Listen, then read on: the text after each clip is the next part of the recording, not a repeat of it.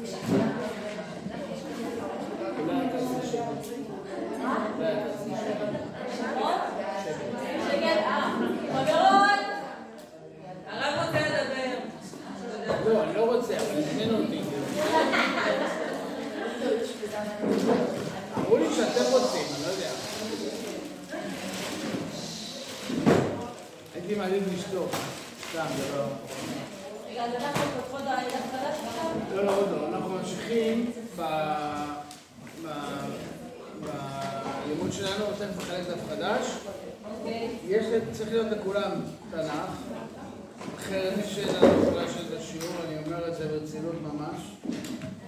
שתיים, אמרנו זה כל הזמן, נכון?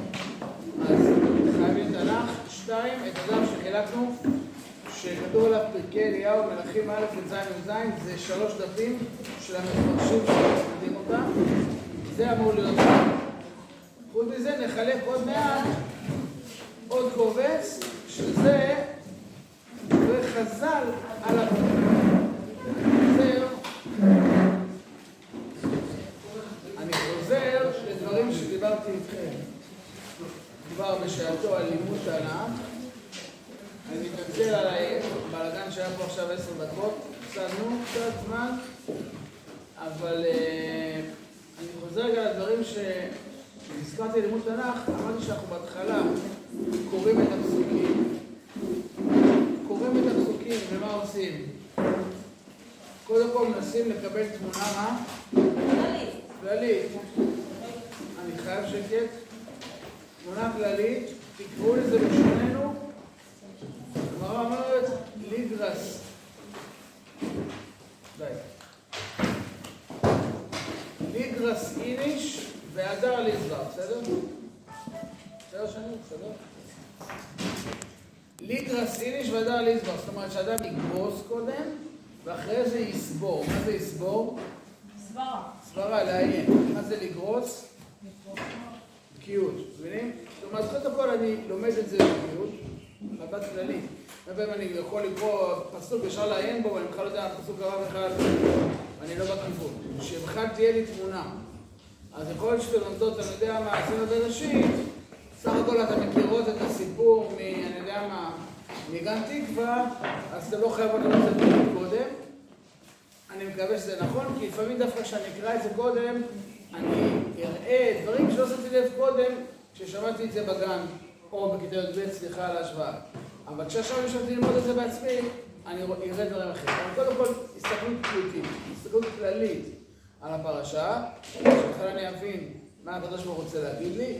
בשלב הזה, כשאני קורא את זה, או אולי הפעם השנייה שאני קורא את זה בבקיאות, אני גם שואל את עצמי המון שאלות שעולות לי. זוכרים שקראנו? והרבה דברים עלו ישר מתוך הפסוקים. כן? למה? כי אז, כשאני אגיע למפרשים, אני אראה בעצם איך המפרשים עונים לי על השאלות.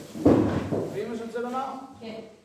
זה הלימוד הנכון. למה אני אומר את זה? כי יש לימוד אחר, אני יודע שהוא מקובל בתיכון, הוא השיטה של נחמה ליבוביץ', זכר צדיקה לברכה, אבל אני חושב שפחות נכון ללמוד ככה, בוודאי בשלב שלכם, זה לקרוא את רש"י ולשאול את השאלה המפורסמת מה היה קשה לרש"י. ודאי שזה נכון בשלב שני. בשלב ראשון צריך להיות הפוך. אני צריך לקרוא את הפסוק, ויש לי קושייה, ואז אני מוצא את התשובה לקושייה שלי ברש"י. אם רק כשקראתי רש"י הבנתי שהיה קושייה לפסוק, סימן שלא, מה? קראתי את הפסוק והתעמקתי בפסוק, מבינים? אומרת, הדרך הנכונה היא שאני אקרא את הפסוק, יהיה לי שאלות, ואז אני צריך את התשובות ברש"י, ברמב"ן, ברדה, ואז יהיה לי תשובות לכל השאלות, ואז אני באמת אבין את זה נכון ועמוק, כי שאלתי ואז לי תשובה. תחשבו שאם אני קודם כל קורא את הפירוש, שואל מה היה קשה, ואז מבין על מה הוא ענה, אני הרבה פחות יושב בסוגיה, מבינים? כי אני בעצם מתוך התשובה מבין מה הייתה השאלה, ואז אני מבין את התשובה. מבינים? זה בדיעבד, אחרי ש... לכן מלכתחילה, אני צריך לשאול את השאלה של רש"י. מסכימים איתי? מבינים? אני צריך לשאול את השאלה של רש"י, ואז רש"י עונה לי. מקבל תשובה מרש"י, מקבל תשובה במדע, מקבל תשובה... ומבין את הדברים, זה לימוד, אה, איך להגיד, אה, לכתחילאי או טבעי. הלימוד ההפוך הוא, אם לא הצלחתי לשאול את השאלה, אז באמת למה רש"י פרש את זה, ואנשים מה קשה לו, ואז נדע את התשובה של רש"י, בסדר? אז אני לא סותר את ה... לא חולק על הדרך הזאת, אלא חולק עליה בתור לכתחילה, אלא לכתחילה אני צריכה לשאול את כל השאלות. וזה אחד הדברים החשובים, דרך אגב, שאחד הדברים היפים שאני רואה, אה, סליחה שאני עושה פה איזושהי חלוקה אבל שראיתי בהבדל בין החינוך של הילדים שלי לחינוך של הילדות שלי, זה שאת הילדים בתלמוד תורה נורא מחנכים לשאול שאלות כל הזמן. מבינים? לעיין. והרבה פעמים הרגשתי שאצל הבנות כאילו מלמדים אותם את הדברים, ולא מחנכים אותם לשאול, להבין. כבר אומרים להם את התשובה. יותר כמו שכבר את התשובה של רש"י, אני לא מבין מה הייתה השאלה. וזה מאוד מאוד בולט בלימוד אחרי זה. זה גם עכשיו הרבה מהחיות של הלימוד. והשלב השני הוא, שאחד הדברים שנורא שראיתי בחינוך בתלמוד תורה, זה שא' מחנכים את הילד לשאול, ב' מה מחנכים אותו? לחפש לעצמו את התשובה. זאת אומרת, יש לך שאלה? מעולה. לא נגיד לך, תקשיב, הרמב"ן עונה על זה, פתח מקוואות גדולות, תחפש מי עונה על זה. ואז אתה רואה ילד בכיתה ב' ויש לו ביטחון עצמי לפתוח אה, אה, חומש ולחפש תשובות לשאלות, כי ככה מחכים אותו ללמוד. וזה הדרך הנכונה שלנו שעובד את השם. הוא לא יושב ולא יודע מה לעשות מול הפסוקים, אלא מתחנך לפתוח ספרים, ללמוד, לחפש תשובות, וזה הופך להיות תורה שלו. מבינים? כי כשאני כל הזמן תלוי, זה לא תורה שלי, כי כאילו מכתיבים לי. כשאני כל הזמן אה, בתוך הדברים, והדברים בוערים לי וחשובים וכולי, אז הוא יכול לפתוח שלוש-ארבע ספרים עד שהוא מוצא תשובה, ותחשבו, באותו רגע איך הפסוק נהיה קניין שלו, כי הייתה לו שאלה, ומאוד הפריע לו, הוא חיפש מצא תשובה. עכשיו, הפסוק הוא אני, ולא סתם הקריאו לי את הפירוש של רש"י, אולי אמרו לי מה היה קשה לו, זה לא אני. מבינים? אז אני חוזר ואומר עוד פעם, מאוד לחנך. לעיין, להבין, לחשוב, לא, אה, אה, אה, לא להישאר אדיש לתורה, אלא נהפוך הוא. הקדוש ברוך הוא אמר לנו משהו, מה הוא אומר לנו, כמה עומק יש בזה. לא סתם נכתבו כל כך הרבה פירושים, אלא אני שואל את השאלות, ואז מתחיל לראות את התשובות בתוך הפרשנים ודברי חז"ל. אז נקודה ראשונה אמרתי, הדרך הלימוד, נקודה שנייה שאמרתי זה שאנחנו אף פעם לא מחפשים את התשובה בסברות שלנו. כי אם אה, אה, יש שאלה, ברור לי שאת התשובה אני צריך לחפש איפה? במסורת של התורה שמגיע אליי ממשה רבינו. מבינים? זאת אומרת, אני הולך לחפש את התשובה בפרשנים, הולך לחפש את התשובה בחז"ל. פרשנים בדרך כלל זה, לצורך העניין, ראשונים ואחרונים. חז"ל זה מה? תנאים המוראים. מבינים? כן? בגאונים כמעט לא עסקו, כמעט בתנ"ך יש מעט, וזה, מי שמכירה, מכירה זה, יש פרשנים טיפה מצוות הגאונים בתנ"ך, אבל סעדיה גאון וכולי, אבל זה יחסית מעט, כן? אבל אני, הולך או לפרשנים של הראשונים והאחרונים, או שאני הולך באמת, לא או, אלא שתי השכבות האלה, חז"ל והראשונים והאחרונים, בסדר? אז לכן אני, אני לפעמים מחלק את זה, זאת אומרת, קובץ אחד זה הפרשנים, קובץ שני זה חז"ל, אני כותב את זה בכותרת, לפעמים אני גם מחבר אותם בקובץ אחד. סתם, אה, אין, אין לי איזה עיקרון, אבל אני חושב שצריך תמיד לשים לב, לחפש את התשובות תמיד בשני הכיוונים האלה. אה, דרך אגב, מי שמאוד חינך אותנו לחפש את התשובות כל הזמן בחז"ל, זה, מי זה? גדול ישראל, המהר"ל נפרד. כל המהר"ל נפרד, כל הספרים שלו מחנכים לחפש כל הזמן את התשובות בחז"ל, במדרשים, בגמרות וכו' וכו'. זה אחד מהיסודות הכי חשובים שאדם לומד מהר"ל, שהוא קונה אצלו בנפש. טוב. רציתי להזכיר קודם כל הוועדה שכחתי, אנחנו מקדישים את הלימוד לרפואת מורנו הרב מרדכי בן אנחנו יודעים שהרב במצב קשה מאוד. אתמול הייתה תפילה בכותל, אבל אה, גם היום נמשיך להקדיש את הלימוד לרפואתו, לישועתו בנפש. אמן. אז אנחנו עכשיו אה, ממשיכים בלימוד שלנו. שאלנו, כמו שאמרתי, כמה שאלות. ראינו כבר חלק מה, מהמפרשים על הפסוקים, אבל אני מתחיל מהש... מה... מהשלב השני שהגענו אליו, מפסוק אה, ל"ד, בימיו בנה חיאל בית אל את יריחו וכולי, זוכרות את זה? שם עצרנו, ובעצם במענה לזה שחיאל בנה את יריחו, אומר אליהו הנביא לאחיו, ויאמר אליהו תשבי ותגיע לאחיו פסוק, בפרק י"ז פסוק א', מה? חי השם אם מי לו מטר. זאת אומרת, כל ההידרדרות של נכד אחאב, חיאל בונה את יריחו, ואז אליהו הנביא אומר מה? בצורת. מה הקשר? אז דבר ראשון שאלנו, מה הקשר בין חיאל בנה את יריחו לאחר? תשובה, ראינו שהמפרשים אומרים תשובה, המילה מה? יפה, בימיו. בימיו זה לא כרונולוגיה, כי כל אנחנו התנ"ך הוא לא ספר היסטוריה, אלא בימיו זה מה? בתקופתו, בהשראתו, במלכותו, כמו שאנו שהמפרשים אומרים, שעד אחאב אף אחד לא חשב. כלומר, אומרים, גם שעבדו הגלים, לא פקרו בכל שורשי האמונה, היו יראים מהשבועה של יריחו. עכשיו שראו שאחאב עושה כל התאבות, והשם לא מעניש אותו, כפרו בהשגחה. מקור שמונה, לא חששו קהילת יהושע, לכן בנה את יריחו. אה, הבנים שלו הולכים למות? כל פעם היה לו אומר הרמב"ם, הוא תלה את הכל במקרה. הוא לא אמר יש דין ויש דיין, אלא אמר שמה? הכל זה מה? הכל זה מה? מקרה, נכון?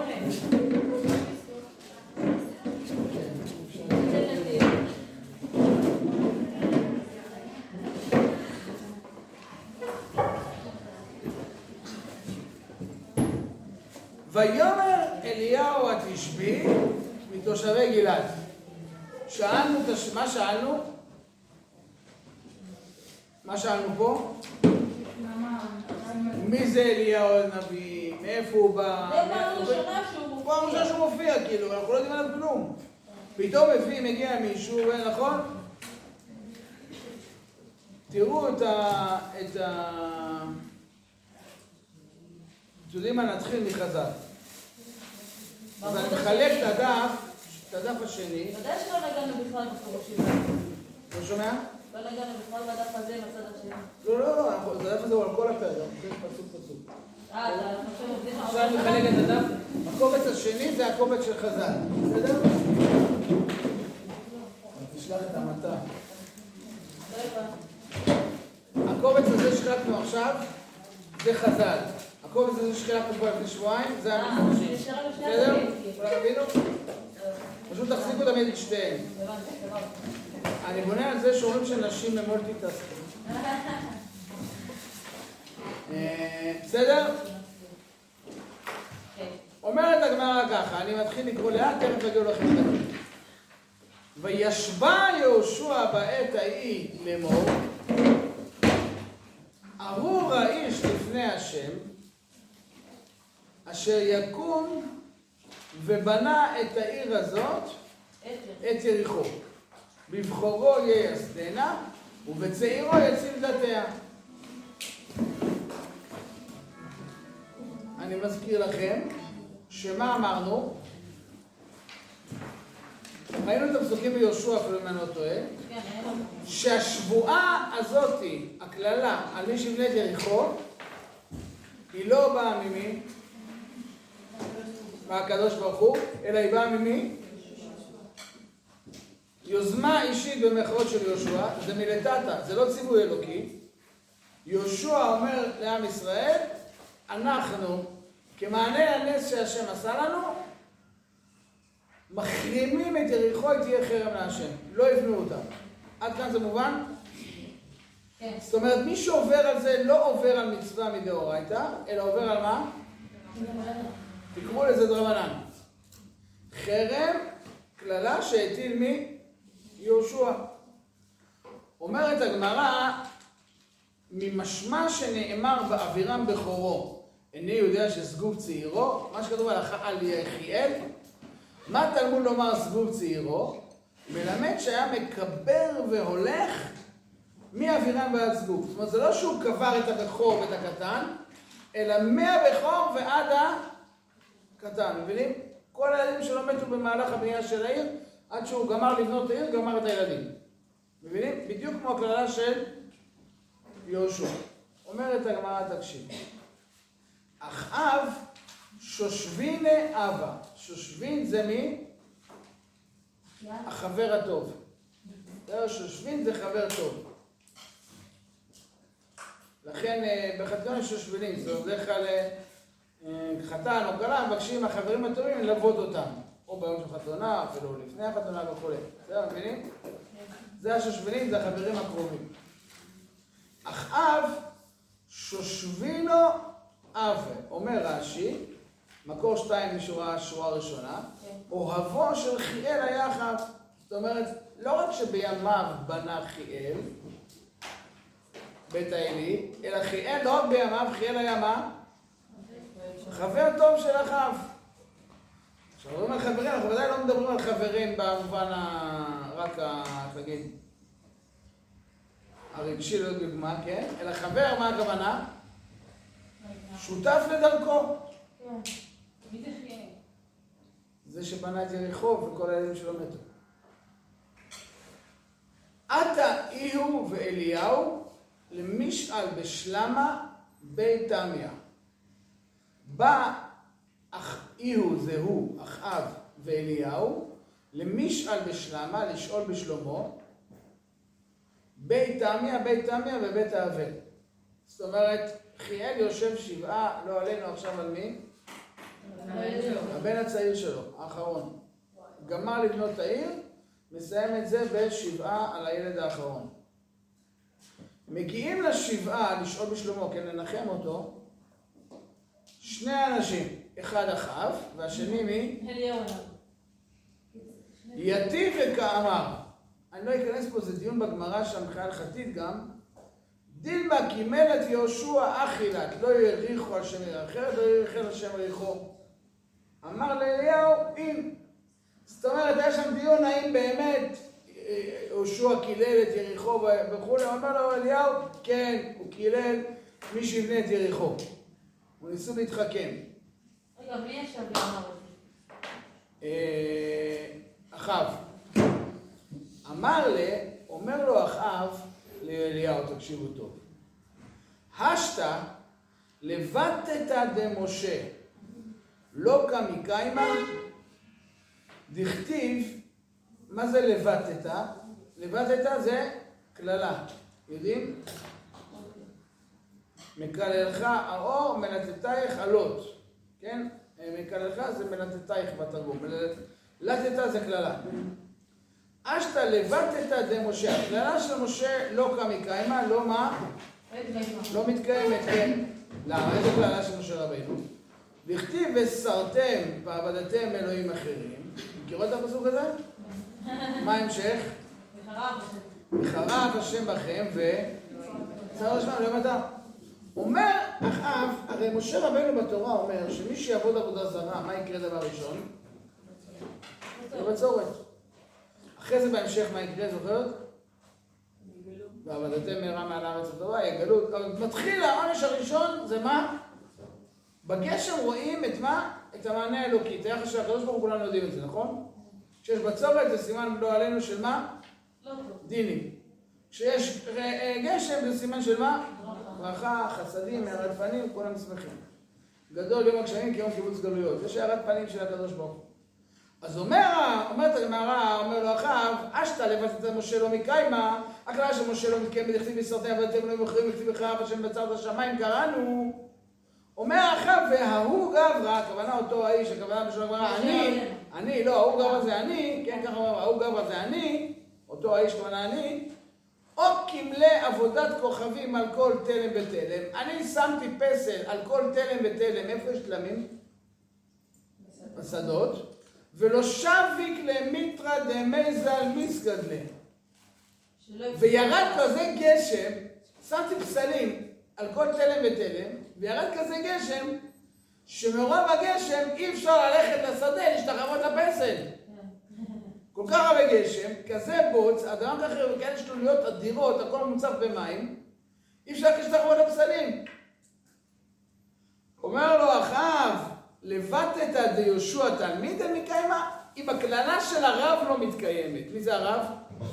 הקללה של התלמיד מתקיימת? אתה רוצה להגיד לי שמה שקרה פה, שמתו הילדים, זה הקללה של התלמיד? בלשוננו, איך קוראים את זה? בקיצור, הקללה של רבו, אדון הנביא, משה רבנו, מה הייתה הקללה של משה רבנו? והיה עם שמוע, בסרטי עבדתם אלוהים אחרים, אה? והצד השמיים לא ימתם, אם תעבדו עבודה זרה, לא יודע שם. אומר אחאב, אני הבאתי פה את העבודה זרה לארץ בגדול. אנחנו זוכרים את זה מהפסוקים שקראנו. ועכשיו זה מובן הקשר לפי חז"ל. אני הכנסתי את העבודה זרה לתוך הממלכה. והפכתי אותה למה? לדת הרשמית. הנחלתי אותה לאזרחים. ושמתי בכל תלם ותלם פסלים. ומה התוצאה מאז שהבאתי לפה את העבודה זרה? איזה ברכה. איך קוראים לזה בעברית? מדוע הדרך רשעים? צלחה. זאת אומרת, הוא אומר, מאז שהבאתי עבודה זרה לארץ, אנחנו רק מה? פורחים, מתפתחים, מצליחים. היום זה לא יכול לקרות שנגיד אדם שכופר בתורה ומחלל שבת וכולי וכולי יצליח כלכלית. היום זה לא יכול לקרות. יכולים לראות אנשים שלא שומרים שום מצוות וזה, החיים שלהם על הפנים, נכון? מה? מה, יכול להיות שבן כאילו לא, לא ישמור תורה ומצוות, וכאילו יהיה לו מה זה ברכה ושפע והמון כסף. מה? יפה. אז אומר, אחאב, בתורה כתוב שבצורת, מה זה בצורת? אין פרנסה, אין ברכה, נכון? זה מה שמשה רבנו אומר, נכון? מה אחר, בבקשה. ההפך, אתה יכול לראות שאלה שלוש רוב מצוות. מה זה חיים טוב? הנה, המדינה שלנו, ערכת ישראל, מאז שהכנסנו לפה את התרבות של הגויים, מאיפה הבאתי אותה זוכרות? מאיפה הבאתי את העבודה זרה הזאת? ראינו בפסוק, מאיפה הבאתי את זה? את זה מצידון, העשירים והמוצלחים והיפים ואני יודע מה, הנחשקים, הנערצים, הבאתי מהם את העבודה זרה שלהם, ווואלה עובד, גם אנחנו מצליחים. ללכת בדרך של הגויים נותן תוצאות. מי שרוצה להרוויח אה, כסף, כבוד, פרסום וזה, יאמץ את התרבות הזאת, ילך בדרך הזאת ויגיע. יהיה עשיר.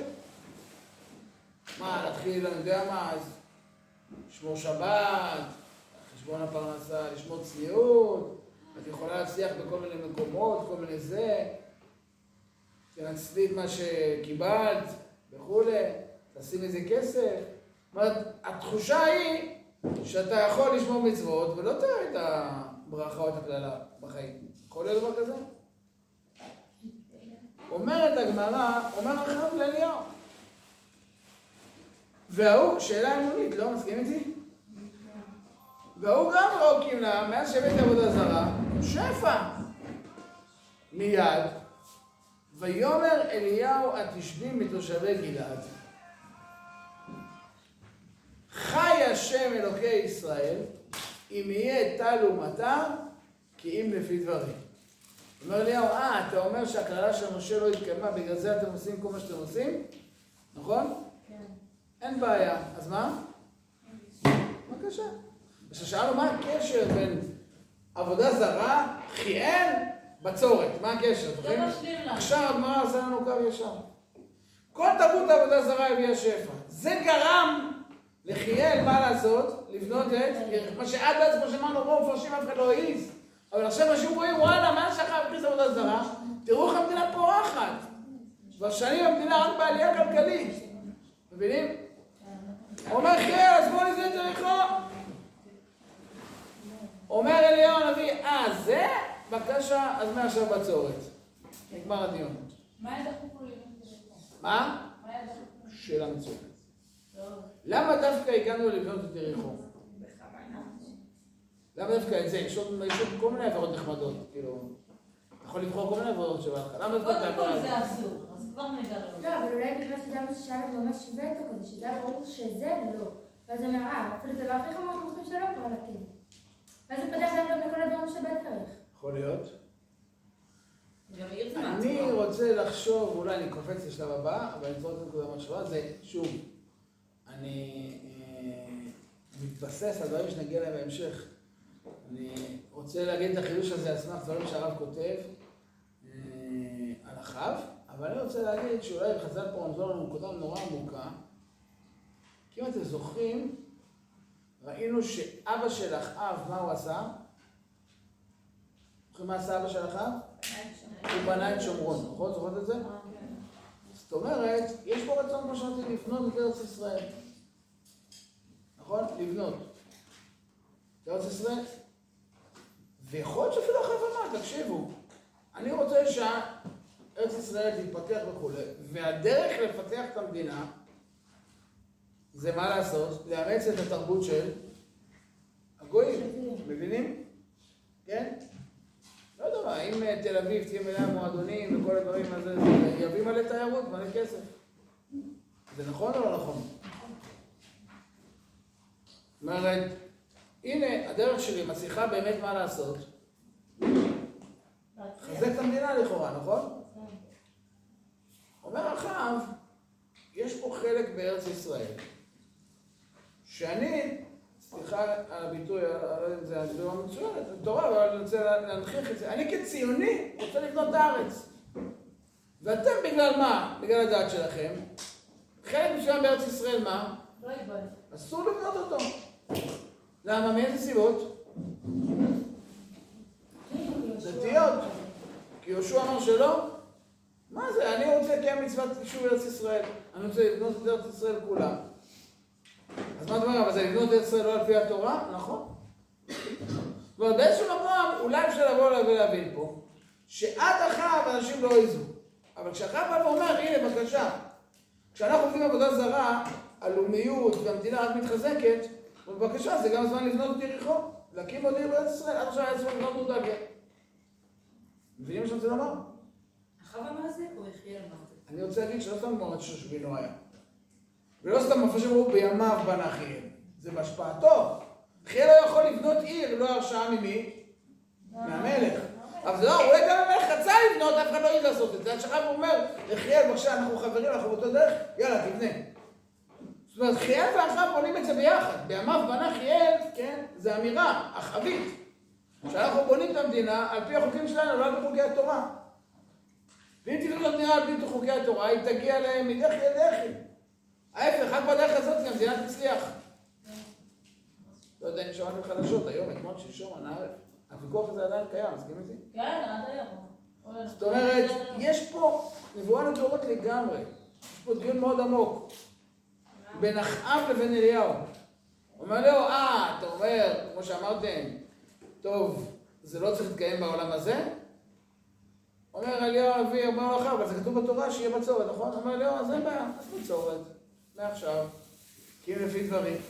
אומרת הגמרא, באי רחמה, מה זה באי רחמה? ביקש רחמים, בעברית התפלל, והבו לי אוקלידה דמיטרא, נתנו לאליהו את אוקלידה דמיטרא.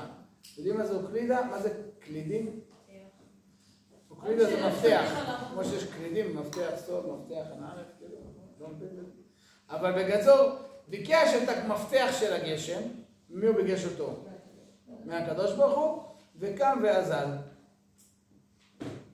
לקח אליהו את המפתח של הגשם, נעל את הגשם והלך. ומאותו רגע מה? אין גשם, בצורת, אליהו הנביא. זאת אומרת, תודה רבה רמה ממש. עסקי למצוות. מה? הוא אומר טוב.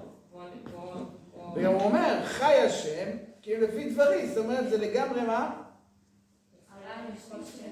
מי, מי שומעת במילים האלה, כי לפי דברי, גם וואי, אולי וואי. מענה נוסף לאחאב, לדברים שאחאב אמר. הרי מה, אני אוסיף סדר על זה במקום שאלות, הרי מה אמרנו? אה. הקללה של משה, מה? אחאב אמר שכאילו... למה אמר את זה אז אפשר. אומר אחאב, הקללה של משה שכתובה בתורה, זה לא משה, מי אמר את זה? קדוש ברוך הוא, נכון? היא לא מתקיימת. אז הקללה של יהושע, שזה מה, כמו איך הגדרתם את זה, דרבנן, היא תתקיים, נכון? אומר אליהו, אה, אתה מזלזל בדרבנן? אין בעיה, הנה, אני אומר שאין גשם, בוא נראה מי הגשם. אתה שואל האם יש כוח לחכמי ישראל, האם יש כוח לנביאים? האם יש כוח של יהושע? בבקשה, בוא תראה את הקללה שלי. אני נביא השם, אני אומר שאין גשם, בוא נראה אם יש גשם. ואין גשם. זאת אומרת, אליהו מחנך את אחאב גם להאמין בקללת משה, אבל גם להאמין בקללת מי? מבינים? יש כוח גם לתורה שבכתב, ויש כוח גם לתורה ש... מבינים שאני רוצה לראות פה עומק נוסף בדברים? בעקבות חז"ל? כן, עכשיו שאלות. כאילו, לא. הוא לא כאילו שואל על יהושע ועל משה רבנו, הוא לא אמרת שכן. כמו ברבו אליהו, מה זה? הוא הוא עושה עבודה זרה בכל מקום, הוא בא להכניס, לא.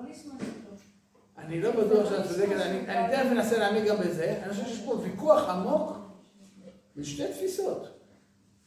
כמו היום. זה אנשים עם אידיאולוגיה, זה אנשים עם דרך, עם תפיסה, והם באמת משוכנעים שזה האמת. שעבודה עבודה זרה מביאה ברכה. שאם אתה הולך בדרך של הגויים היום, זה מביא כסף. אני לא יכול להגיד שזה לא נכון. מסכים איתי? מבינים מה רוצה לומר? כן. קשה לזלזל שאנשים שלא הולכים בדרך של התורה ועושים דברים נגד התורה, עדיין מרוויחים הרבה כסף. אבל אני אשים את זה, בוא נשים בוא ניתן דוגמה נורא פשוטה. אם באמת כל מי שהיה פותח בשבת היה פושט את הרגל, אני נגמר הדיון, מסכים איתי? אלא מה? יש אנשים שעובדים כמעט רק בשבת ועושים ים בכסף. כן. זאת אומרת מה? אה, אבל אתה יכול לעבוד עבודה זרה ויורד לך גשם של פרנסה. אבל לא- מבינה מה שאני אומר? מבינה מה שאני אומר? זה תפיסה, זה לא, זה- תפיסת עולם.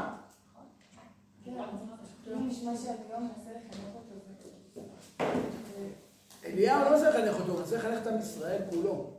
יש פה מאבק על דרכה של אומה שרוב עם ישראל זה עשרת השבטים. אליהו נלחם על של מיליוני יהודים פה שהולכים בדרכו של אחאב, מדחי אל דחי. בסדר?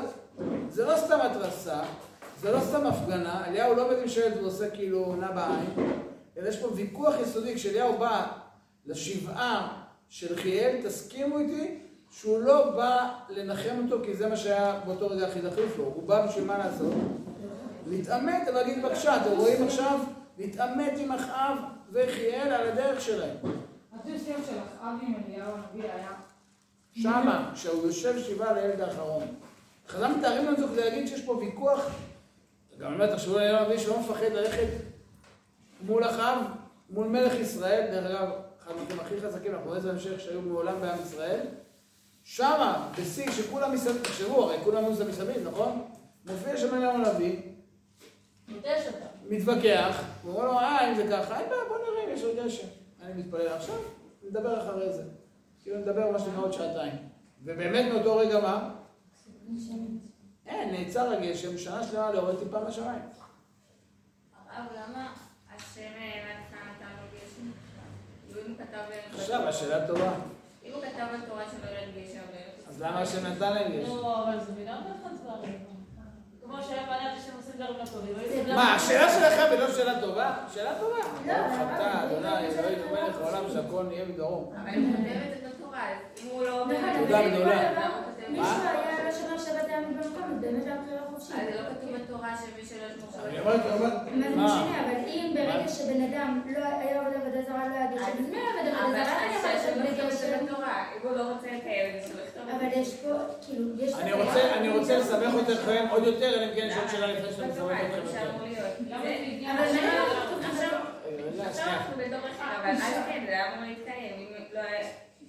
אבל אז לא נשאר בחירה לאף אחד, תחשבי שזה בעידן שאם אין גשם אין חיים. נאמר עבדתי עבודה זרה, לא ירד לי גשם, מה אני אעשה, כולנו מתים, איזה בחירה יש פה לבן אדם? אז למה שכתב את זה בתורה?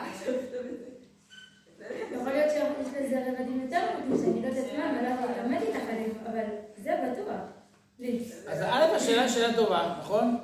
אני אומר אמיתית, אם כל מי שהיה הולך למועדון לא היה נהנה, היה הרבה יותר פשוט לעבוד את השם, נכון? לא יודע, אני מנסה עכשיו על דוגמאות, כן? אני לא כן. לא מספיק בקיא. אבל אני אומר, אם באמת הכי כיף היה ללכת לטישים של האדמו"ר מוויז'ניץ, ופחות, וכאילו מי שהולך למועדון היה את זה בנאחס, כאילו, כנראה שלא היה בה כל כך בעיה גדולה לעבוד השם, לא? סתם, אני מנסה איזה, לא יודע איזה השוואה, כאילו, מבינים? זה בכל דבר זה ככה, נכון? מבינים מה שאני רוצה לומר? אבל למה בכל זאת זה הגיע דרך אליהו? ל? אבל למה בכל זאת זה הגיע דרך אליהו? התשובה הראשונה זה היה בדיוק התפקיד של הנביא, בסדר? כן, זה בדיוק, בשביל זה יש נביאים. בשביל מה? לשמור על עם ישראל. אליהו לא גוזר גזרות בשביל, אני יודע, כי הוא מתעצבן. אליהו גוזר גזרות, כי מה הוא מנסה לעשות? להציל את עם ישראל מהדרך הזאת שהולכת דחי. אבל אני רוצה עכשיו לסבך את העניינים אפילו יותר, בסדר? אל תהיו פתוחים כל כך. איזה עבודה זרה אחאב הכניס? בעל אמרנו, נכון? בעל ואשרה, נכון? המילה בעל איזה סוג של עבודה זרה זה, בגדול? הרי יש המון סוג, יש עבודה זרה מסתכלים לכל מיני אלילים, נכון? זה לא עבודת השם דרך חייו. לא, זה הגלים, דיברנו. הגלים זה באמת אה, זה.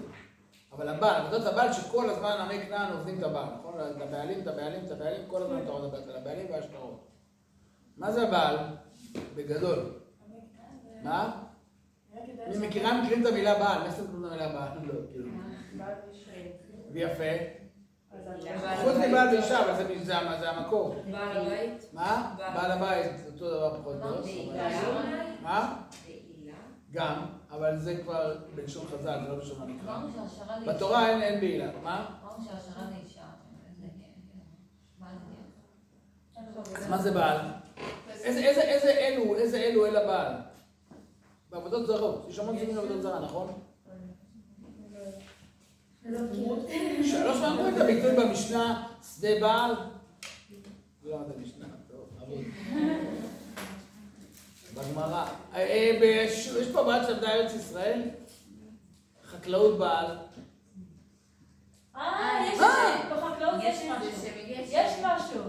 כן, יש חקלאות בעל, יש, ויש חקלאות מה? זה חקלאות שמבוססת על ישוב. יש חקלאות בעל, יש חקלאות שלחים. בשון חז"ל, שדה שלחים שדה הבעל, או שדה שדה הבעל, שדה לבן. כמה, אבל מה זה שדה בעל? שדה בעל זה שדה שניזונת ממה? מגשם. שדה שלחים, כן, בית השלחים, שדה שלחים וכולי, זה בעצם חקלאות שמבוססת על מה? על השקיה. בארץ ישראל אין השקיה, רבותיי. יש לך השקיה רק אם מתמזל מזלך, מה? לקבל בנחלה שלך מעיין. או נחל בכלל, כמה נחלים יש בארץ ישראל שזורמים קבוע כל השנה, כן? אבל תחשבו, ארץ ישראל, כידוע לכולם, למטר השמיים תשתה, רוב החלקים של ארץ ישראל יכולים להיות ניזונים, מה? רק ממה? זאת אומרת, כולכם נזלתם, אני יודע מה, בסדר, אז אתם עושים לאצבע הגליל, שם זה, ארץ נחלי מים, בני אז חצבני זה. בקיץ זה כולם הולכים לשם. מה שגיסתי קוראת אה, טיולי שפיריות, ממעיין למעיין. כאילו חום, זה, אף אחד לא מוכן לדבר על מסלולים, רק עוברים ממעיין למעיין. כן. אבל יש, יש מקומות כאלה שיש באמת, אה, לא סתם שבט דן אומר שזה גן עדן וכובש את זה, נכון? למה? האזור הזה, כולו מעיינות, דן, דן, חצבני, אה, סבבה של החיים, נכון? רק להביא אבו וליהנות, אוקיי. אבל שאר הארץ, אפילו ירושלים, בסדר שבערים פה, ויחסית יש די הרבה מעיינות, כן? אם אתם רוצות מעיין, אבל צריך להשקיע, נכון? אין לבן, אין, מסכים איתי? כאילו אין לכם בכל מקום מים. רוב החקלאות, 90% מהחקלאות בארץ ישראל, על מה היא חיה? גשמים. עכשיו, לא רק החקלאות, אלא גם מים למי? לבן אדם לחיות. ירושלים במצור, זוכרים אותה? ירושלים, בזכות מה היא שרדה? כי עדיין, ירושלים הישנה, עדיין היו עדיין לא מעט בורות מים, ולכן בזכות זה במצור ירושלים עדיין שרדה, כי עדיין שתו מהבורות מים. אבל כאילו אם אין בורות מים, אין פה איך לחיות. אין פה מעיין בכל שכונה. מסכים איתי? איך חיים? בור מים. בור במה הוא מתפרנס? אדם לא יכול לחיות. אנחנו גרנו הרבה שנים פה ברחוב מתחת, ומתחתנו גר יהודי מאוד מיוחד, קראו לו אה, אה, אה, רבי שלמה, ניגש למשפחה שברח לי, עכשיו ברח לי השם. בקיצור, הוא היה שכן שלנו מתחת, יהודי פשוט קשה, יהלום, פשוט קשה לתאר את זה. יהודי מיוחד במילון, הוא נפטר בגיל 98. זכינו ממש, אה, גם אחרי שעברנו דירה, המשכנו לבוא אליו ולבקר אותו כל שבת, זו הייתה זכות גדולה, שהוא כבר אה, בסוף כמעט כבר לא ראה, כמעט לא שמע, אבל הייתה זכות גדולה להיות, להיות אצלו כל שבת, פה אחרי התפילה. אה, רק לפגוש את היהודי המיוחד הזה. הוא נולד בירושלים בשכונת שערי חסד. בילדותו הוא עדיין אה, ראה את הרב קוק. תבינו את הסיטואציה? המסדר חופה וקידושים שלו היה רב חרל"פ. הוא גם היה סנדק שלו, הרב חרל"פ. יהודי ירושלמי, ירושלמי אמיתי, כאילו, שגדל. אבא, הסבא שלו בנה את שערי חסד, ואבא שלו היה מלמד בתלמוד תורה עץ חיים. יודעים מה זה תלמוד תורה של ירושלים? זה שם גשר המתרים? מה? זה שם גשר המתרים? לא, זה שכונת עץ חיים שהיא גם קשורה לזה. התלמוד תורה זה, מה מחנה יהודה היה את הבניין הזה עץ חיים, שהרסו אותו, בנו שם מגדל זה, ושיקמו את החזית, השאירו אותו כזה היסטורי. זה היה תלמוד תורה של כל ירושלים. המש... המנהל התלמוד תורה היה רב אריה לוין. אה, ואבא שלו היה מלמד, תלמוד תורה מלמד בתלמוד תורה. למשל, אחד מהתלמידים היותר מפורסמים של אבא שלו זה, שהיה אצלו בתלמוד תורה, כן? זה שלמה זלמן אוירבך, שתבינו את הסיטואציה, כן? שלמה זלמן אוירבך היה תלמיד של אבא שלו בתלמוד תורה, כל כך אהב את אבא שלו שהוא נשאר גם שנה שנייה, רק בשביל להיות, לא יודע אומר הוא נשאר בשביל להיות אצל אבא עוד שנה באותה כיתה רק בשביל ללמוד אצל אבא, בתור ילד. לא הרבה סיפורים, תזכיר פעם לספר לכם על ילדים וזה, אבל אישי, ועל הרב קוק באופן אישי, שהוא ראה אותו, גם מספר לי שזה מדהים, כאילו, אה, רק לשמוע את הסיפורים שלו, אחרי זה לקבל ממנו כל פעם ברכה, זה מה שהיינו צריכים לשבת. זכות גדולה. בכל אופן, אה, אז אה, שואל, סתם, הרבה גם שאלתי איך הם חיו וכולי וכולי, כן? אז אמרתי לו, בשער חסד, הוא אמר, נגיד, בכלל לא יודעים, אז כולם חיים בבית, חדר אחד, ששם זה המטבח, החדר שינה, כולם ביחד. איך ישנים בלילה? איזה מזרונים? מחצלות? עושים מחצלות על הרצפה, מוציאים את השמיכות מהארון, כולם מתכנסים והולכים לישון. ישנים על הרצפה כולם ביחד, בבוקר מקבלים את המזרן, מקבלים את המחצלות, הולכים ללמוד. בערב הוא אמר, אני הייתי קטן, היה לי זכות, אני היה לי... אני יכלתי לישון על עדן החלון. שם זה היה, לא, היה מקום פרטי, הוא היה ישן על עדן החלון, באיזה בתים עם קירות כאלה, כן? אז היה לו, הוא ישן על עדן החלון, כי זה קטן, כל ילד ישן שם, אבל זה נגמר כשהתחילו הפרעות, כי הוא היה, יודעים מה זה- זה שער חסד? הבתים האלה שמעל גן סאקר, הבתים האדומים האלה, החמודים? לא קניתי שם דירה? נראה לי לא בגלגול הזה. כל הווילות האלה, אה, השכונה הזאת ששייכת למשפחת רזל. כל משפחת יהודים, כל השכונה, לא מכיר אותה. יש שגרים בנתן הזה, ארון הזה, כל השם. בכל אופן, אה, שכונה יפהפייה, שמה ירושלמי ותיקה, שער צוקרמן היה גם, שער חסד, לא יודעים? בקיצור, שער חסד. מה? צמוד לנחלאות. הצד השני של נחלאות זה שערי חסד. זה אפילו יותר, נחלאות זה עוד כזה... אה, הנחלאות יותר באמת... נכון, אז איזה יותר נחלאות, כאילו. בכל אופן, אה, אז הסבא שלו בנה את שער הוא גדל שם. אז הוא אמר לי, הרי שער נכון, זה גן סאקר, ולמעלה זה הכנסת, נכון? לא יודעים. נראה לי שאתם בגן ספר, אתם בגן סקר רק בחושך, אז אתם לא כנראה אתם לא רואים את ה... אבל בקיצור, שער חסד, גן סקר עם כל הזה של הילדים, ואז הכנסת, נכון? לא לא עשיתם את זה? כל היום לדון תורה, אין לי מה להגיד, אני. גרושות מן העולם הזה, אין לי כאילו... בכל אופן, מה יש בירושלים? יש רק גן. אה, כן, כן, אני יודע, זה פקד בעמק הצבאים, לא יודע. בכל אופן, במכללה, יורדים לעמק הצבאים, מה עושים? כאילו, לא יודע. בקיצור, אז הכנסת היא ממול. אז לא יודע את זה, אבל איפה שהיום הכנסת, יש שם כפר ערבי. ברח לי השם שלו. הכנסת נמצאת על אדמות של כפר ערבי, רק שלא תשתו בעניינים, כן? מה? כן, אבל כל מי שדבר על זה, זה כפר ערבי, כאילו. עוד התנחלות. בכל אופן, אה, בהגדרה, אה, הכנסת, על כפר ערבי שגירשו אותם, יש שם כפר ערבי, והם היו תמיד יורים לתוך החלונות של הכנסת, כי זה ממול, מבינים? יש את הוועדים ועד שער היו יורים לתוך החלונות, אז שמו לו שקי חול בחלון, אז הוא לא יכול לישון. כי היום היו יורים לתוך החלונות, אז הוא היה צריך לחזור לישון על הרצפה עם כולם. היה באסה. בכל אופן, אז שאלתי אותו, נגיד, איך הייתם שותים? אז הוא אמר, יש את הבור של החסד, מי שילך בשער חסד, הבור נמצא עדיין. יודעים שמה? ממש ליד הבית של רצוקים, יש שם את הרחבה, יש שם את הבור מים. סגור, אבל יש את הבור מים עדיין שם. יש את הבור מים של השכונה, כולם שותים מהבור מים. אמרתי, אוקיי, אני מבין, כל החורף יורד גשם, הבור מתמלא כל הזמן מהרחובות, המים זורמים למטה, ומשם כולם שואבים מים לשתות בבית, כן? מה עושים בקיץ? אז הוא אמר לי, זה... המים משתדלים שיישארו מים עד סוף הקיץ, עד שמתחיל הגשם מחדש, ואז... אבל באמת צריך להתפלל, שיתמלא מחדש, אחרת אין מים. אז אמרתי לו, אבל מים שעומדים כאילו לא. חצי שנה, כאילו, אתם כולכם ראיתם, אה, נכון, גב מים, איך זה נראה, נכון, כל ההתגושים והזה. הוא אומר, כן, אבל דואגים, שלא יתפתחו שם תולעים, אתה יודע, ראיתם תולעים, אתם יודעים, תולעי מים האדומות האלה, נכון? אומר שדואגים שלא יתפתחו שם תולעים, אמרתי לו, איך דואגים שלא יתפתחו תולעים בבור?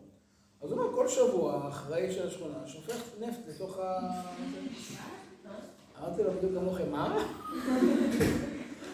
אז הוא אומר לי, כן, כאילו, שלא יתפתחו שם תולעים.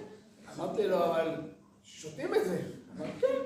זה לא מסוכן? הוא אומר, תראה, אני בן 95. קיצור, זה מה שהוא אמר לי, אני לא יודע, אולי אפשר לבדוק את זה. הוא אמר לי, כן, כל שבוע שופכים קצת נפט, שלא יתפתחו שם. זה כנראה לא בכמות, אמרתי לו, ואין למים טעם, אמר, בקיץ יש למים קצת טעם של. אבל זה בורות, כאילו, מה יש לעשות? אין לך אפשרות אחרת, אין מים. מבינים? מאיפה יהיה מים? מה? כן, זהו, היום מי שזה... מה, זה טעם לא בעייף, צריך מי יתר, צריך. בדיוק, היה אצלי מישהו, הבאתי לו מים מהברז, הוא אמר לי, לא, רק מעדן. ירושלים שותים מהברז, לא יודע. בכל אופן, או ממלאים בקבוק מעדן במים מהברז. זה הבקבוק, הוא קורא את זה. בכל אופן, אז כאילו, ארץ ישראל, כמו שהתורה מתארת לנו, היא תלויה במה? בגשם. כי אין לנו פה את הנילוס, כמו שאתם יודעים. בדיוק. כל הזמן צריכים להרים עיניים לשמיים. אין לנו פה את הנילוס. וגם הגלות הבאה אחריה, אחרי גלות מצרים, הגלות הראשונה, אחרי זה הייתה גלות בבל, שם יש את הנהר, מה? הפרת והחידקל, נכון, נהרות אדירים. אז כאילו, אין בעיה של מים. לא בארץ שממנה יצאנו, ולא בארץ שאליה גלינו המסודרים. שפע, מבינים? או כל מי שבא, אני יודע מה, מאירופה או מאמריקה, או מרוסיה וזה, נגנב, כן? שקוראים לנהר הירדן. כאילו, זה שלולית, מה נהר הירדן? נכון? מה רוצים? איך קוראים לזה נהר בדיוק לזרזיף הזה, כן? אבל ארץ ישראל, לפתר השמיים, אתה חייב להתפלל לקדוש ברוך הוא. מה זה עבודה זרה שנקראת עבודת הבעל? מה שמכונה בלעז בארכיאולוגיה, אל הגשם, אל הסערה, מבינים? הבעל, חקלאות בעל נקראת, חקלאות של גשם, חקלאות של, נקראת חקלאות בעל, למה? כי כאילו הגשם בועל את האדמה ואז היא מצמיחה, אז היא נותנת פרי, נכון? פרי בטן או פרי האדמה, אותו דבר. וחקלאות שלחים זה שאתה לא תלוי בגשם, אלא מה אתה עושה? שולח בתעלות את המים, נכון? אז לא היה טפטפות, איך הוא שולחים את המים? בתעלות על פני, השקית ברגליך כגם הירק. למה? כי ירקות צריכים כל הזמן מה? מים. אז אתה צריך מעיין. מבינים? לא אכנס לזה עכשיו, אולי ניגע בזה ביטוי כבר. ירקות אחרי מעיין. אבל ארץ ישראל, יש לך חקלאות בעל. לכן, אם תשימו לב, המילים שלך בהם ארץ ישראל, כולם ניזונים ממה? גשם. אין במינים האלה אנא ערף בננות או עגבניות, נכון? למה? כי בננת לא יכול לגדל גשם. מה יקרה לה? מה? חיטה ושעורה זה ודאי רק גשם, נכון?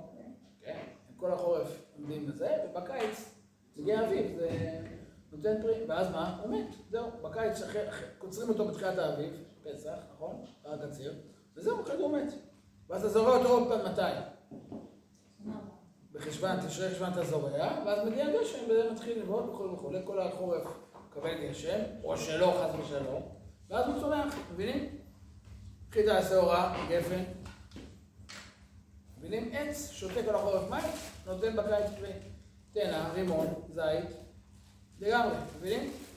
אתם מדברים גם שהפירות של ארץ ישראל זה פירות שאפשר לשמר.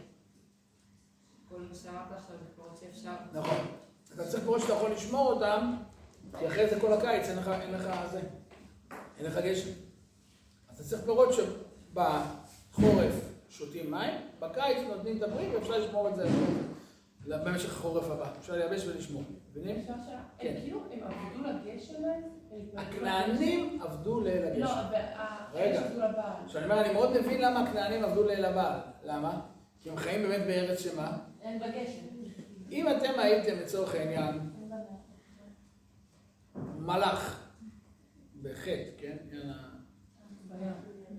בים, כן? לא מלאך. מלאך. בסדר? אם הייתם מלאך שכל הזמן שט במים וגם צריך עזרה במרכאות משמיים, שמה? שהוא לא תהיה שערה, שלא יתבע, שלא נכון? אז איזה אל הייתם עובדים? אל הים. פוסידון, אל הים. בסדר? אם הייתם, אני לצורך העניין, אני יודע מה, נפח, שמתפרנס מ... אל הברזל. זה, אל האש, נכון? לנפחים, איזה כוח הם צריכים בשביל להתפרנס, נכון? האלילים הם רבים, כמו שאומר הכוזרי, כמידת הכוחות. זאת אומרת, אני צריך כוח בשביל להתפרנס, בשביל לחיות, נכון? אז אני משתחווה לאותו כוח. מבינים? זה הבטן? רגע, שאלה מצוינת. אבל אני אגיד עוד נקודה. האלילות היא פוליתאיסטית. מה זאת אומרת? ריבוי אלילים. מה אומרת? גם אם אני, לצורך העניין חקלאי, שרוב הזמן צריך את מי? את הבעל. אז עכשיו החלטתי, אני יודע מה, לנסוע לבקר את הבן שלי, אני יודע מה ביוון, נכון? כשאני יורד לים, אני זוכר את זה מספר יונה, נכון? מה אני עושה? מתפלל שוב. מתפלל, נכון, ברגע שיש סערה, הם מקריבים קורבנות לעד של הים שיציל אותם. וגם יונה בתוכם. למה? כי אומרים לו, תתפלל אתה על אלוהיך, שכל אחד יפעיל את כל הקשרים שלו להינצל, מבינים? אבל כל אחד... כי זה בדיוק הנקודה. עבודת אלילים זה לא עבודה לשם שמיים, תורה. עבודת אלילים זה מה? אני צריך לדאוג לעצמי, אני צריך שיהיה לי עזרה מהכוחות, מבינים? לכן יש הרבה אלים. כי צריך לדעת, אם אני חולה, אני יודע מה, אני הולך אה, לעבוד עם אלוהי הרפואה, ואם אני עכשיו לא יודע מה עושה משתה, אז אני מקריב קורבן לבקחוס אל היין בשביל שהמשתה יצא מוצלח, אתה יודע מה, המסיבה תהיה. אני בהתאם למציאות, אה, זה השיטה האלילית. זה גם תנועת נפש. מבינים? אין נאמנות. אין השם אלוקינו השם אחד. מבינים? היה השם אחד ושמו אחד. אין מציאות כזאת. כשאברהם אבינו בא וקורא בשם השם, זה נגד כל הסיסטמה. מבינים? זה לשבור את כל מה? תבניות החשיבה, האנושיות. מבינים? זה נקרא בלשוננו לנפץ את האלילים. כי כל העולם חושב בצורה מסוימת. אומר אחאב, אני הכנסתי לפה את מי? מה? את הבעל, ווואלה מה? גשם. וזה מחריף את השאלה. יותר. אומר אליהו, אה, בעל גשם? בבקשה. אתה אומר, הבעל יותר חזק מהקדוש ברוך הוא? בוא נראה. אין. גשם, אין גשם. הרב, יכול להיות שהרב עשה את זה בכוונה? שאמר, אנחנו, כאילו, כתוב בתורה שאם אנחנו נעבוד עבודה זרה, אז לא יהיה גשמים, אז נביא דווקא אחד שיביא לנו גשמים? יכול להיות, אבל אני רוצה עליו זכות, להגיד, זה לא היה בכוונה, אלא הוא רצה שהמדינה תצליח. אם כדי שהמדינה תצליח, היא צריכה מה? אז בוא ננסה, אתה רואה שאצלם זה עובד, למה שאני לא אשתמש בזה? כמו שאני אומר היום, אני אומר רק שנייה, אומות העולם, יודע מה, רוצים לעודד תיירות, אז מעודדים, לא יודע מה, את כל המועדונים, כל הזה, כל הזה, זה מביא תיירים? למה שאני לא אביא ככה? זה יביא פרנסה, נכון? הם פותחים בשבת, הם עושים, אני יודע מה, אה, לא יודע בדיוק מה, פסטיבלים, אה, סמינטקים וזה, זה מביא כסף, אז גם אני אעשה את זה. ברור, כאילו, זה מוכיח את עצמו. מבינים? זאת אומרת, מה שחשוב לי, בתור מוצא ללימוד תנ"ך, שאל תסתכלו על דבר השם בתור משהו ששייך לשם ולא קשור אלינו. אז אין, אז, אז אל תפתחו את התנ"ך. זה נבואה שהקדוש ברוך הוא מדבר אלינו כאן והיום. אני אומר, תבינו, ואני אחזור על זה כמה פעמים, מה שהשתנה זה לפעמים כאילו איך זה קורה במרכאות, או קצת ה... בגדול. אז עבדו לאלילי הבעל, והיום אה, אנשים מעריצים אה, אלילי ספורט. למה ילד, החלום שלו זה להיות, אני יודע מה, אה, עכשיו מסי. אם הוא ילך בדרך הזאת, ויאמץ את התרבות הזאת, הוא יזכה להכל, כבוד, תהילה, כסף לסעוד, כל, כל, כל החלומות. אז מה יכול להיות החלום של ילד? מה הוא מעליל? מה הוא מעריץ? מה? את האליל הזה. אז אוקיי, אז שמת פסל של בעל בבית, והיום אתה שם פוסטר של מסי בחדר. מה ההבדל? בגלל שזה פוסטר וזה פסל, זה אותו נפוח? אין הבדל, מבין? או בגלל שהפוסטר, אני יודע מה, עכשיו עבר לתמונת מסך שלי? זה לא הבדל, השאלה היא בנפש. האם אני עדיין מה? משועבד לעבודה זרה. האם אני מעריץ תרבות שהיא שמה את האלילות הזאת במוקד.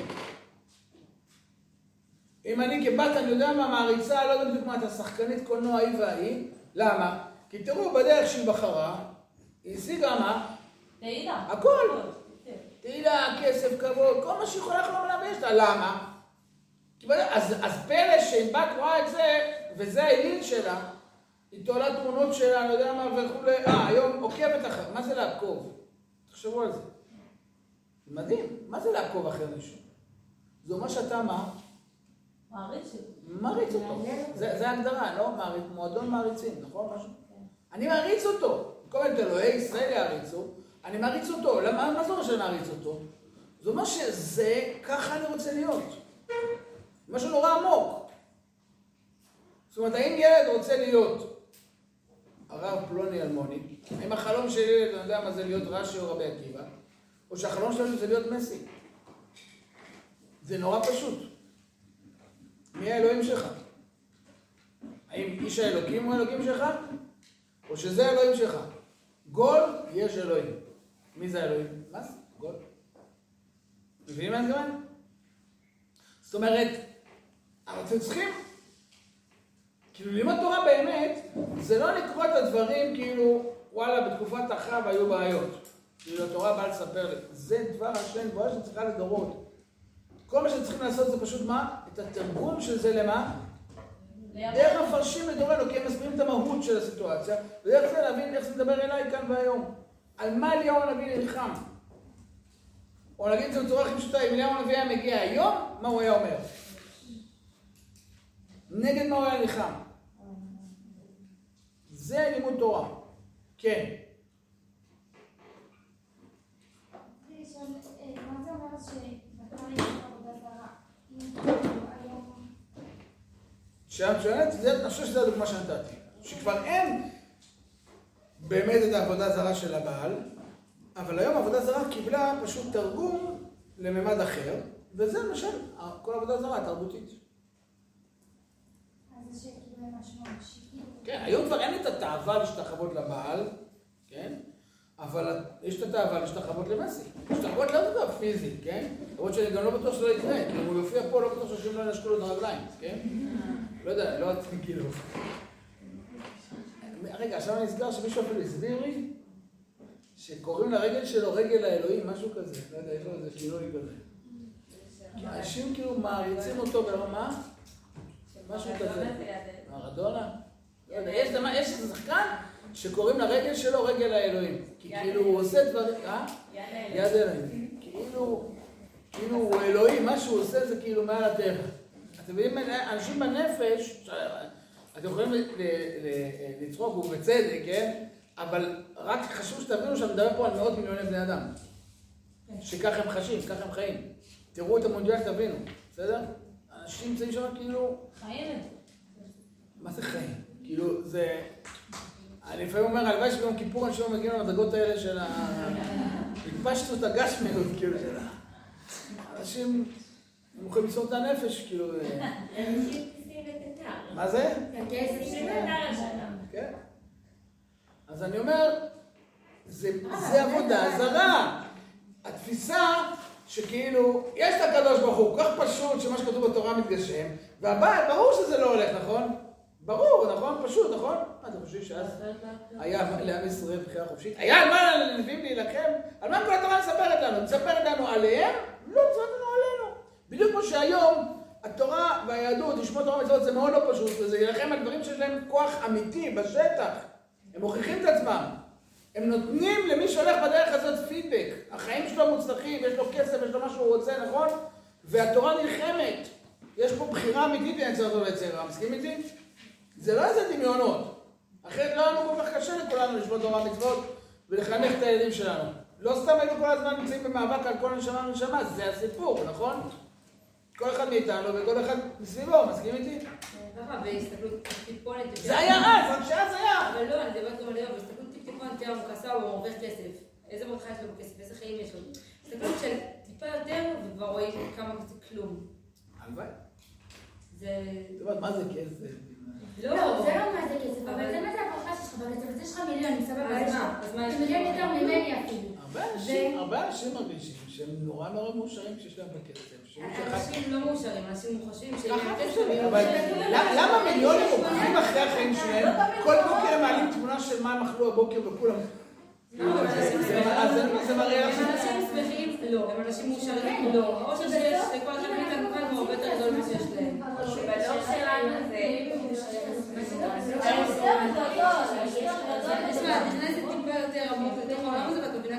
אני. מסכים איתך באמת. להגיד- שבשטח... בולט לעין, זה- זה- ברור מאליו. אתם יודעים, שבגדל ילדים ביד זה יותר פשוט מהכל, כי זה שחור ולבן. אתה רואה מה קורה אם אתה נהיה חילוני לגמרי. כל הדברים שמסביב, טיפה אתה אז איך- את מסבירה את זה? ואתה גם מקרוב רואה את זה, כי אתה רואה חברות שלך ש... כן, יש לנו חברות לי ולאורית, שהכמות לייקים שלהם באינסטגרם וכמות העוקבים שלהם, מגיעות לשחקים, באמת ובאמת יש לך, באמת, בסוף שאת יושבת איתה לסכנה עכשיו זה שבסוף גורם לי באמת. וואלה, הרב, כאילו, בסוף הן נוצצות והן יפות ברמות לא נורמליות, ולא משנה להן הכל. באמת לבד וזה, ובסוף את מדברת את השיחה סוף יום, את אומרת, וואלה, אחותי, היית מתה לדקה מהחיים שלי. וכביכול אני רגע ממה שיש. למה היא לא? למה אתה יודע איזה קשה זה לוותר על הכל זה מה שרציתי להגיד, זה הכל. בדיוק. זה לוותר על... לא, לא צריך מה שאת אומרת.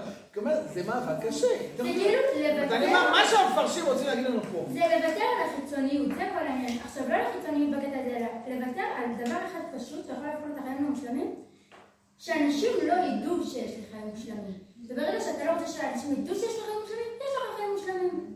אם אתה הזמן ברדיפה שתראו מה יש לי, תראו מה יש לי, תראו מה יש לי, כמה יפה אני, כמה אני. אז סבבה, כולם חושבים שיש לך חיים מושלמים, אבל את רק עסוקה בזה שיראו את זה. וברגע שאתה אומר, בסדר, אני יודעת מה החיים שלי, מה אכפת לי, אנשים לא רוצה, לא יראו, אז באמת החיים שלך מושלמים. וזה הפחד שלהם, זה מפחיד שאנשים לא יכירו בכל הטוב שיש לך כזה. את מסכימה איתי אבל זה קשה? אה, כן. בוא נגיד, כאילו, אם זה לא היה כזה קשה, כנראה לא היה- לא נשאר לנו מה- על מה לתקן, מה להיאבק, או גם בתוכנו. זאת אומרת, זה שהיום עם ישראל, מיליונים לא חיים ככה, נכון? כולל לא מעט אנשים שגם פגשו דרך של חיים ושל תורה ושל מצוות. זה מראה, זה מאוד מסובך.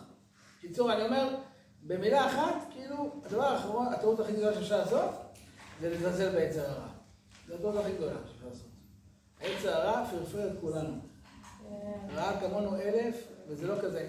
חז"ל אומרים שעל כמה גדולי ישראל שהם צחקו על היצר הרע, ואז הוא כמעט הפיל אותם, נכון? אומרת, יש פה בחירה חופשית באמת, באמת. היצר הרע לא פחות חזק מהיצר הטוב. אולי לפעמים, אה? יותר, יותר. איפה הבן אדם?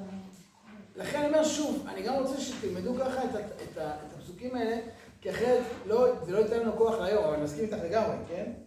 ואנחנו נראה שאליהו הנביא לא סתם מופיע פה. אבל אני אומר שוב, ו... טוב, לא סתם מופיע פה ולא סתם מופיע היום, זה, אנחנו- זה אנחנו הולכים ללמוד. אבל אני רוצה לומר, כאילו, אחד מה שאני רוצה ישר לעקור אותו בלימוד תנ"ך, זה כאילו, הם היו כאלה טיפשים, והשתחוו לפסלים, ו... באמת אתם חושבים שאנשים האלה טיפשים? באמת אתם חושבים שזה היה כזה לא, דבר? אבל ההתמודדות הייתה שונה. בדיוק, זה היה כוח אדיר, היה לזה משמעות, וחז"ל אומרים, דרך אגב, הגמרא שואלת, למה אנשים הולכים לעבודה זרה ומתרפאים? אנשים יכולים ללכת לבקש בעבודה זרה עזרה, והם חוזרים מתרפאים, הגמרא שואלת את זה. כמה תשובות בגמרא לזה. אבל כאילו, אם אתם חושבים, הרמח"ל כותב, אתה חושב שאין כוח לתורה? יש. כוח לתורה. וכמו הנה... למה? כי ככה שכמו שהשם ברא את הכוחות של הקדושה, גם את זה לעומת זה עשה אלוקים. יש כוחות של קדושה, ובדיוק כנגדו יש מה? אה. דרך אגב, אני חושב זה. רשע. מה? ומשה רבנו, למשל- באותה דרגת נבואה. פשוט כזה שאת אומרת, יש לה קדושה. זה כולו אני הקדושה. גם קראתי נגיד בשבת שבמזרח הרחוק הזה, כאילו זה הצאצאים של אברהם, והוא נתן להם את כל הסודות האלו, ופשוט הם היום משתמשים בזה ב- בטומאה, אבל יש בזה דרכי. נכון. אז סימן שאפשר לקחת את הכוחות האלה לאן? לטומאה. אבל בפירוש יש אנשים עם כוחות שזה בא מהמקום של הטומאה. כי הקדוש ברוך הוא כל דבר שבקדושה, או כל דבר שבטוב, ברא כנגדו מה? הרע. אחרת לא היה בעולם הזה בכלל בחירה חופשית, ולא היה מה לתקן. כל מה של העולם הזה זה עולם של תיקון ושל עבודה. אם לא היה בחירה חופשית, זה היה כל כך פשוט. שברור שמי ששומר על התורה, החיים שלו דבש, ומי שלא שומר על התורה מצווה, החיים שלו על הפנים, לא הייתה בכלל מה? אה, אלא באמת יש מאבק אמיתי בין היצר לטוב לבין היצר הרע, כל הזמן, וזה כל העבודה שלנו בעולם הזה, בשביל זה אנחנו נמצאים בעולם הזה. אז ככה צריך ללמוד את זה, ככה צריך להסתכל עלינו, היום. כן. מה, תזכירי לי.